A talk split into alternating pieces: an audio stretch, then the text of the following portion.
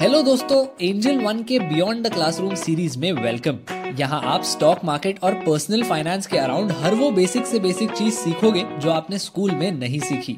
मैं आदित्य अयंगार आपका होस्ट और इस क्लास का टीचर आपका स्वागत करता हूँ.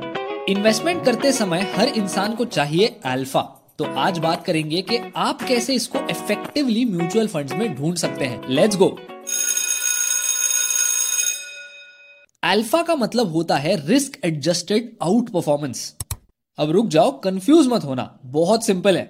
Let's break it down into two parts number one a mutual fund has to outperform its benchmark generally a benchmark refers to an index like Nifty fifty and number two this outperformance has to be risk adjusted so consider this example to understand it better Let's say Nifty 50 went up by 10% and the mutual fund that you invested in went up by 12%.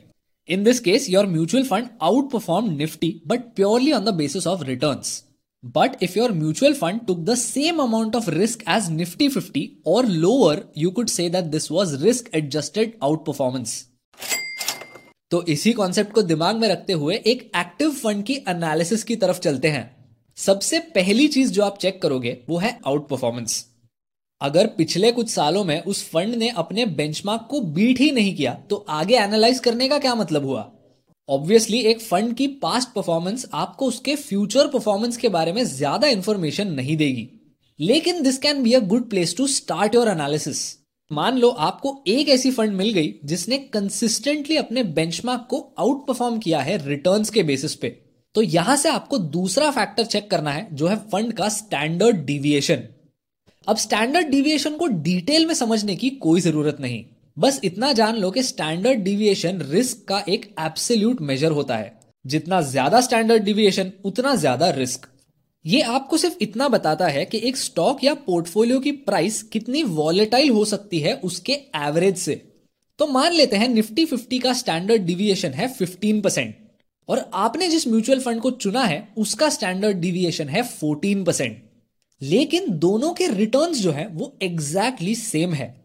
इस case में आप कह सकते हो कि इस mutual fund ने Nifty fifty को आउट परफॉर्म किया है, क्योंकि उसने कम स्टैंडर्ड डिविएशन पर सेम रिटर्न डिलीवर किए। लेकिन यहीं पर अगर वो same mutual fund Nifty fifty से बेटर परफॉर्म करता है रिटर्न्स के सेंस में तो वो प्योर आउट परफॉर्मेंस हुई। मतलब रिटर्न्स के सेंस में भी फंड ने बेटर किया और रिस्क के सेंस में भी। लेकिन मान लो निफ्टी का स्टैंडर्ड डिविएशन 15 परसेंट था, पर आपकी फंड का 17 परसेंट। डज दैट मीन आप उस फंड को इग्नोर करोगे? टिपिकली नॉट यहाँ आप एक म्यूचुअल फंड के एक्सेस रिटर्न को कैलकुलेट करते हो। यानी कि उस म्यूचुअल फंड का रिटर्न माइनस एक risk free rate risk free rate मतलब टिपिकली एक गवर्नमेंट बॉन्ड आपको जो रिटर्न देगा वो।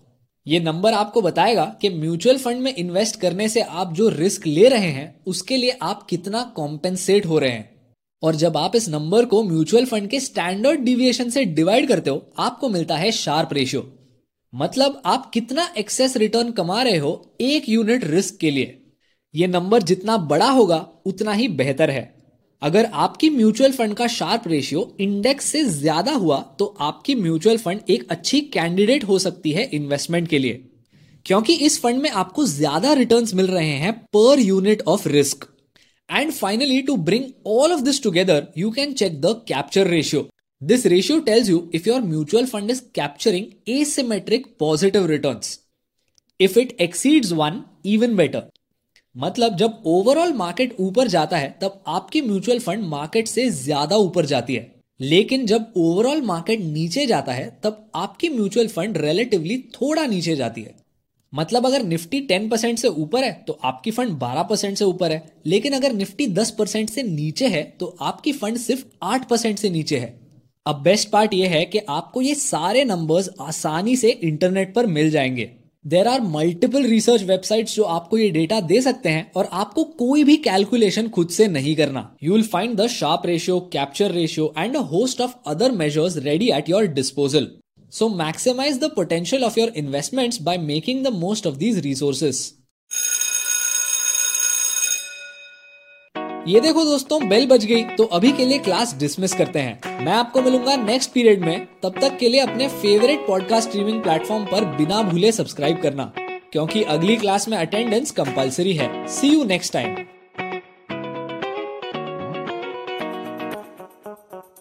Investments in securities market are subject to market risk. Read all the related documents carefully before investing. For disclaimer details, please visit our website www.angel1.in.